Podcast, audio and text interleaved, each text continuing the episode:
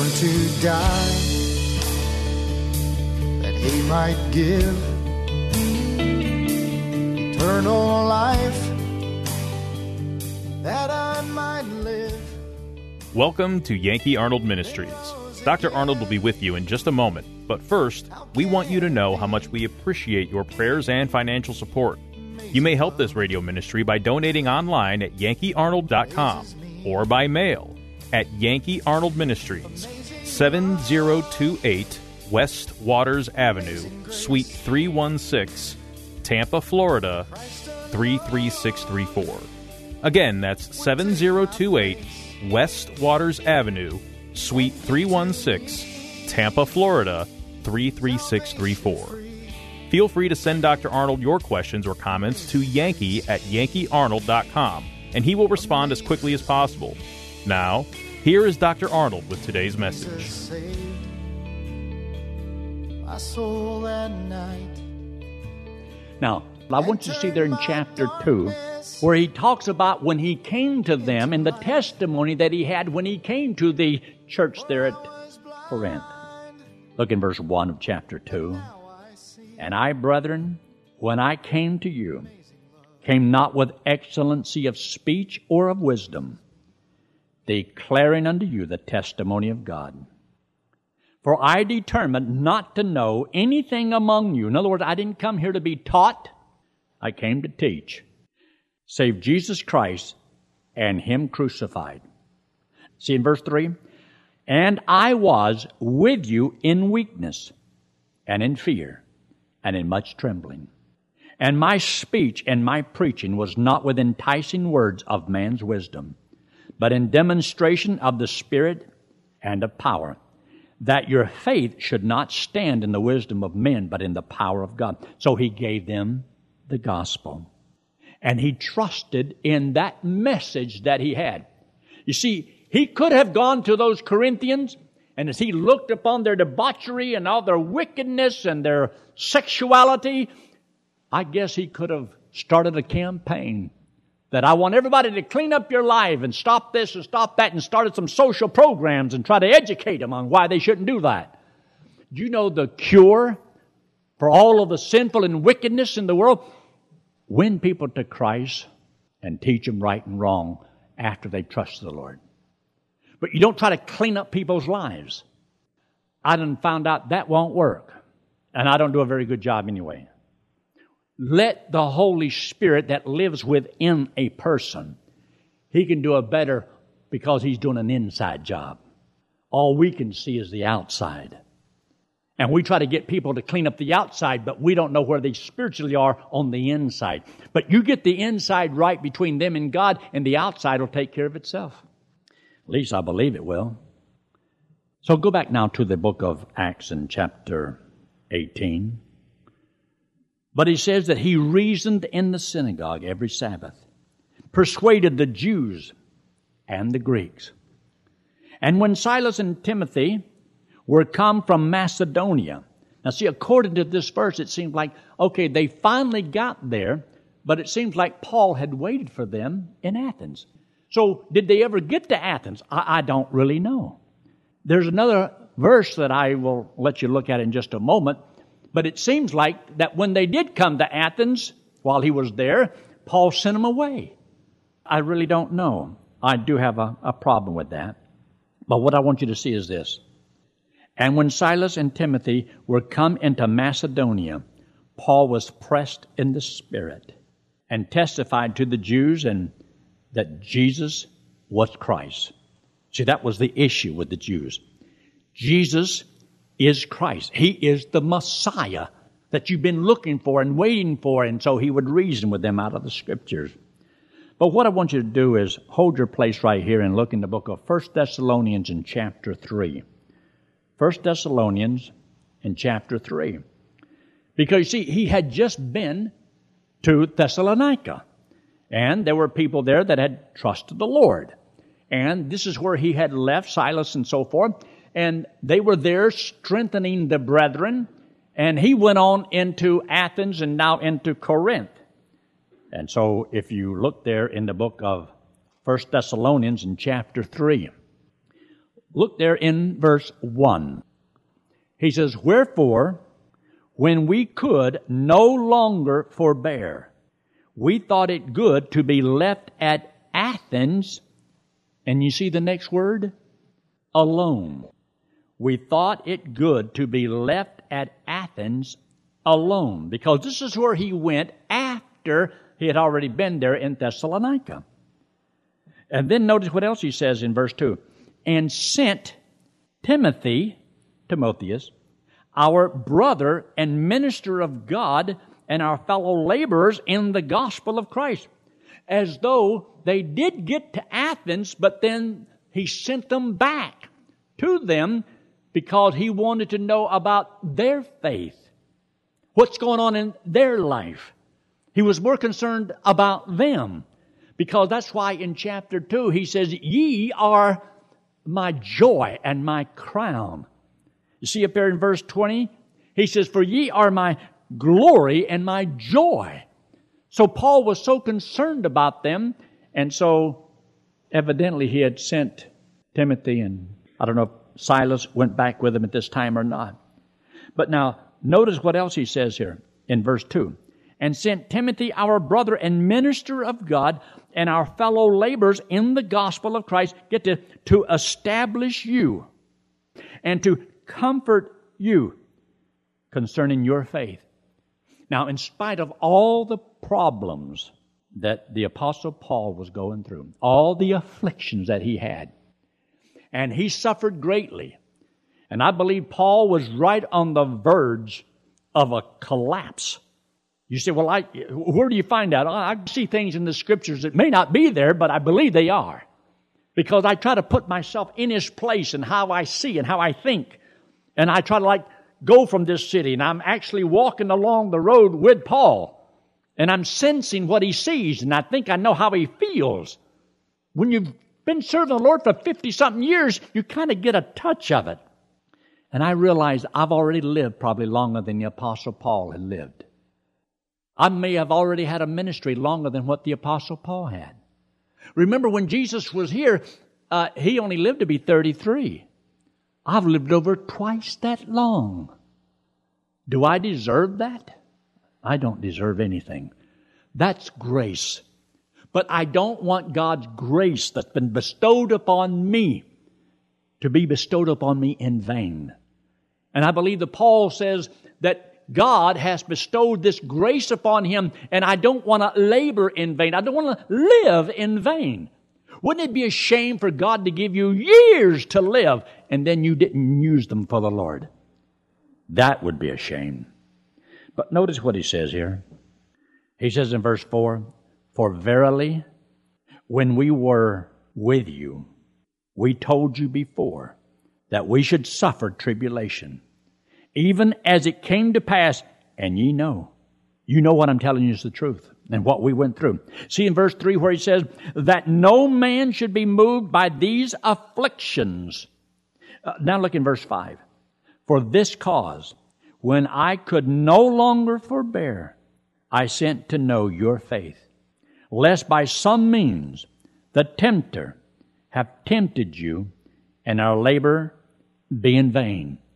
In other words, because I know how powerful the devil tries to stop me, I'm concerned about you. So I was willing to be here in this place, in this heathen city, alone, but send Timotheus or Timothy to see how you're doing and to strengthen you in the faith because I don't want our labor that we spent there to be in vain. See, your labor in the Lord's never in vain between you and God. But with people, you can labor in vain. You can witness in vain. It means that people don't respond. It means that people's lives may not get changed. But whenever you do it between you and God, see, that's never in vain. God will reward you for what you've done. But people don't always respond. And the devil's always trying to destroy. If the devil tried to destroy these great men of God and these churches, don't you think that he knows Calvary Community Church exists? Don't you think he's going to work on this church and these people? On you? You ever get down and discouraged? You ever have a lot of afflictions? Nobody loves you. Have a pity party? Go out in the garden and eat worms? I don't know. Look in verse 6. But now, when Timothy came from you unto us and brought us good tidings of your faith and charity, and that ye have good remembrance of us always, desiring greatly to see us, as we also to see you. Therefore, brethren, we were comforted over you in all our afflictions and distress by your faith. You see, he didn't say we didn't have any problems, no stress, no strain, everything's wonderful. No, we did. But it was so comforting when Timothy came from you and he talked about your faith and your care for us, your love for us. Do you think that helped cheer Paul up a little bit? I think so. Course, you can read the whole book of Second Thessalonians and First Thessalonians and be surprised how much of it is what happened when he went there.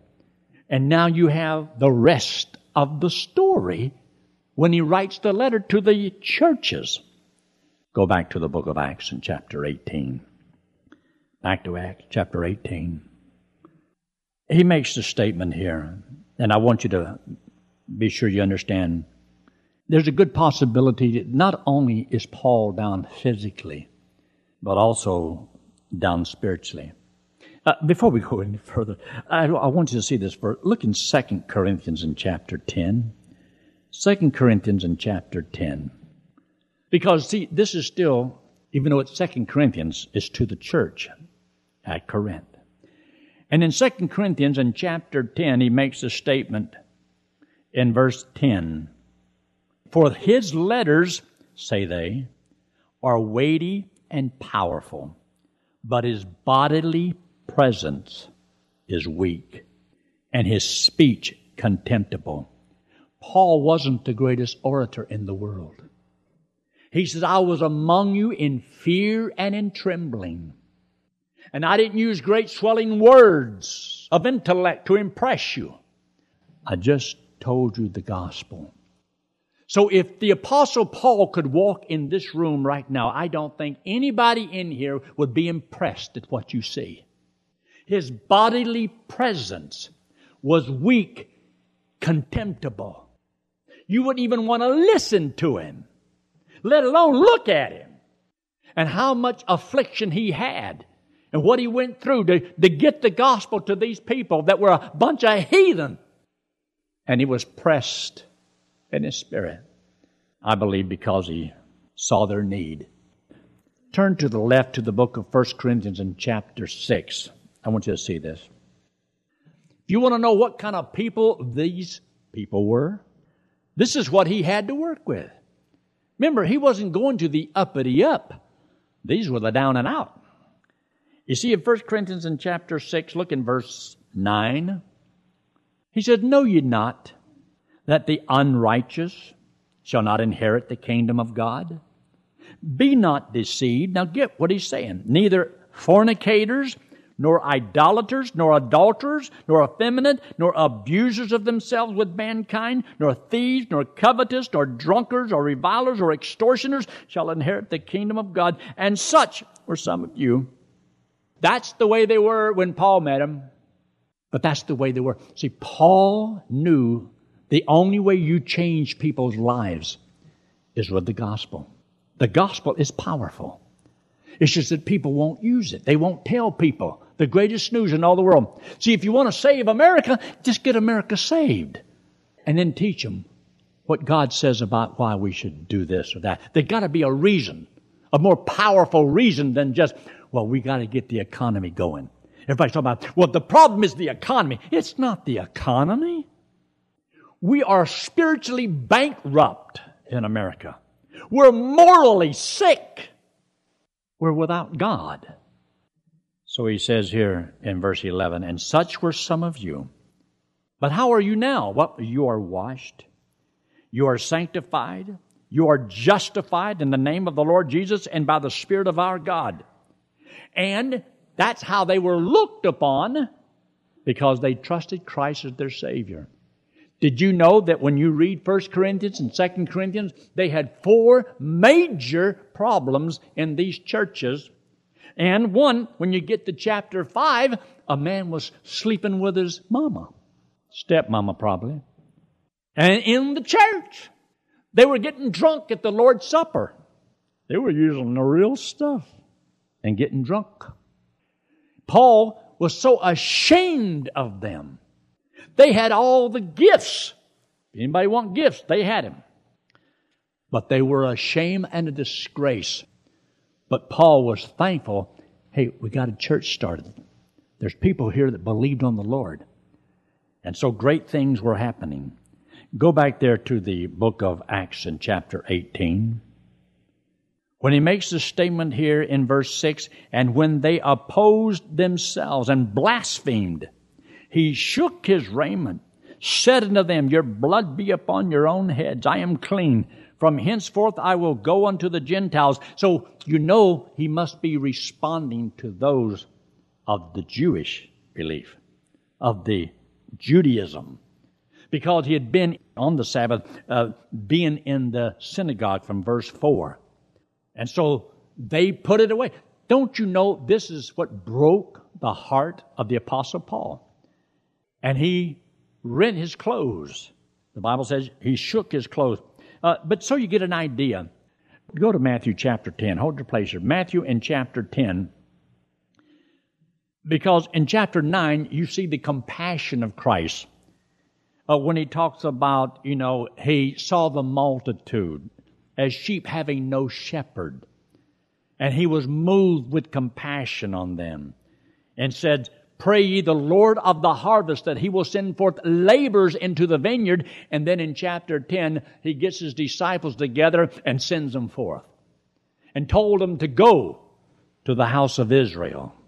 And um, it made statements along the way about if somebody doesn't hear you, and doesn't respond as they should, then there's something that he wanted them to do. Let's just start in verse 11. And into whatsoever city, see, when you serve the Lord, whatever city you go into, whatever town, whatever house, whoever you talk to, see, you just trust the Holy Spirit to lead you to witness as you witness. But if you wait for the Holy Spirit to lead you to talk to any particular person, you probably will wait for the rest of your life. It's easier for the Holy Spirit to guide a person that's on the move, doing something, obeying God. And he says, into whatsoever city or town you enter, inquire who is worthy or wants to know. And there abide, you go hence. And then in verse 12, and when you come into a house, salute it. And if the house be worthy, or because they wanted to know the truth, they allowed you to talk. Let your peace come upon them. But if it be not worthy, let your peace return to you. In verse 14, because you've delivered your soul, you've tried to present the message, they don't hear it, and so forth. Verse 14, and get this whosoever shall not receive you, nor hear your words, when ye depart out of that house, find a corner, sit down, and whine and pine and complain that nobody loves you. He didn't say that. I added all that in there.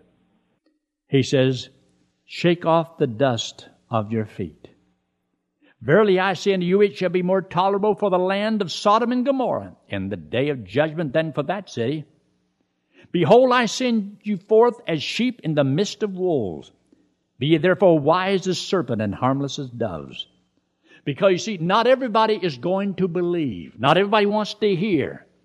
But you're not to let that stop you. And if you'll witness to people, you'll find out some people will be wide open. And now there'll be other people, they don't want to hear it, and they'll walk away. Uh, you give them a track, and they'll say, I don't want that. Throw it on the ground, stomp it, spit on it, give it back to you, whatever. Some people can't handle rejection. It's not about you. It's not about me. It's about fulfilling the command to go, to witness, to do what God wants us to do. Now go back to the book of Acts in chapter 18. So this is why Paul shook his clothes in that sense because it dealt with the subject, I have made myself free, clean. The blood is upon your own heads. Now it's your responsibility. I've delivered my soul. You'll also read that in the book of Acts in chapter 20. So he says here, from henceforth, in the last part of verse 6, I will go unto the Gentiles. That did not mean that he never went back to the synagogue, that he didn't never talk to any Jews, but it wasn't going to be his first priority, that he always went to the synagogue. You see, the Bible talks about in the book of Luke in chapter 24 about going into all the world and preaching the gospel beginning at Jerusalem. And so when he says in the book of Romans chapter 1 that I am not ashamed of the gospel of Christ, for it is the power of God unto everyone that believeth, to the Jew first and also to the Greek, doesn't mean that we're supposed to take the gospel only to the Jew, and if the Jew doesn't, then we can go to the Gentile. No. That's the way it was when it started. He says, And ye shall be witnesses unto me in Jerusalem and Judea, Samaria, and the othermost parts of the. This is where it began to the Jew first. When Christ came, to the Jew first. The apostle, to the Jew first. When he told him in chapter 10, and told him to go out, he says, only to the lost house of Israel, not to the Gentiles. And then he says, into all the world, beginning at Jerusalem. And so this is where it started and it begins to branch out. So I do not have to worry about, well, I can't witness to you because I got to talk to the Jew first. No. It was with the Jew first. Now it's over here in America. But wherever we go, I don't have a priority with anybody in particular. I'll witness to whomever and wherever and just whosoever believeth. Whosoever will listen. So he says in verse 7 And he departed thence and entered into a certain man's house named Justus, one that worshiped God, whose house joined hard to the synagogue, right next door to the synagogue. And Crispus, the chief ruler of the synagogue, believed on the Lord with all his house. And you ought to underline this word many, many of the Corinthians hearing, believed, and were baptized. That's usually the order it goes hearing, believing, and baptized. But you'll notice the word Crispus in 1 Corinthians in chapter 1 and verse 14, where Paul is trying to get them to say, you know, we're supposed to have the same mind. But some of you say, I am of Apollos, some of Cephas. He says, Were you baptized in the name of Paul? He says, I thank God that I baptized none of you but Crispus and Gaius. And whether I baptized any others, I know not, except the household of Stephanas. So there is a wonderful lesson here that even though there was just one person, but he wasn't just anybody. Out of these Gentiles that was so wicked, there was a chief ruler of the synagogue right next door to the house of Justus where he was staying. Just a coincidence? And this man trusts Christ as his Savior. And many people trusted the Lord. Now, get what he says here in verse 9. In verse 9 says, Then spake the Lord to Paul in the night by a vision. Now, God doesn't do this this way anymore. If you have a vision, it's too many onions on your hamburgers. He says, you ought to underline these three words be not afraid.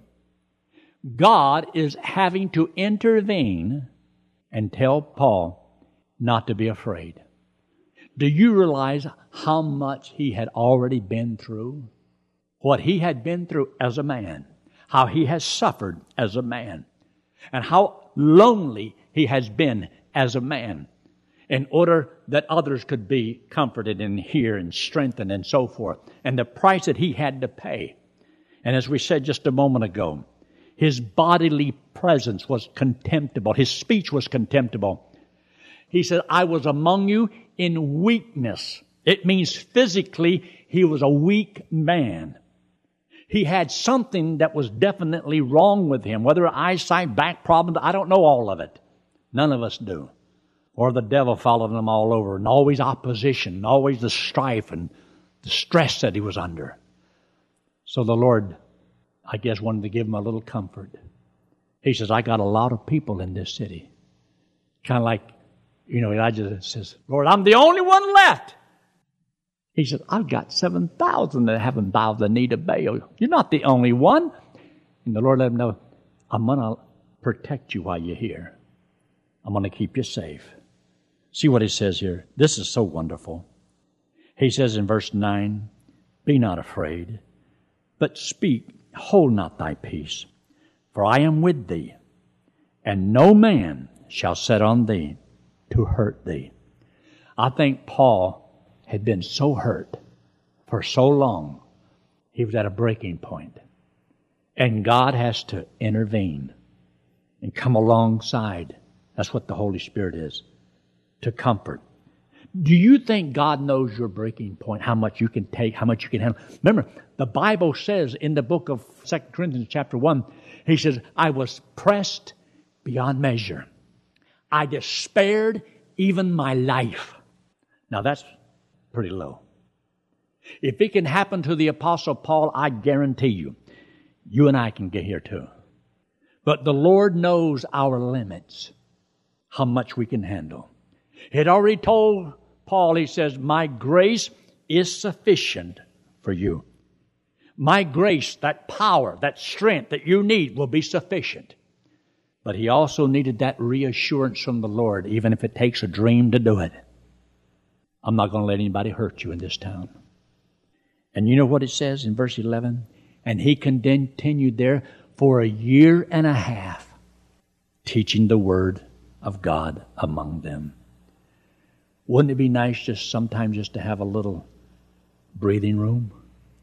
Time to heal. I have no idea how much Paul had suffered, but when you read the book of First Corinthians in chapter 11, excuse me, Second Corinthians, and it lists all the things that Paul had gone through, you would think, how could any man have ever survived under that? Let me give you this before I uh, quit. Look in 2 Corinthians in chapter 4. 2 Corinthians in chapter 4. 2 Corinthians chapter 4, and then I turn to 1 Corinthians. Look in verse 1, where he says, Therefore, seeing we have this ministry, we faint not. Means we don't quit. And then look there in verse 8 where he says, We are troubled on every side, did not destroy. We are perplexed, but not in despair. Persecuted, but not forsaken. Cast down, but not destroyed. Always bearing in the body the dying of the Lord Jesus.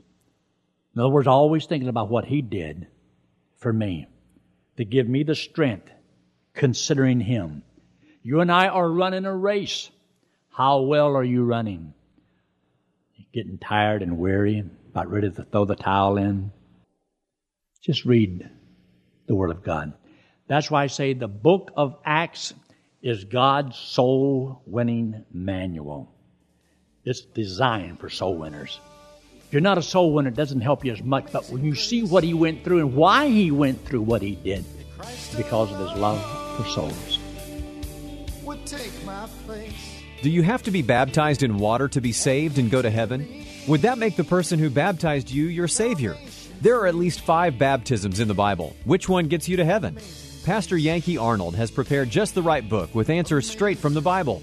The book is called Gospel Driven Man, and Pastor Yankee wants to send it to you free of charge. Simply write to Pastor Yankee at Yankee Arnold Ministries, 7028 West Waters Avenue, Suite 316, Tampa, Florida 33634, and request the book. Or request by email at yankee at yankeearnold.com. That's yankee at yankeearnold.com. Thanks for listening to today's broadcast. We pray that today's message was a blessing to you and your family.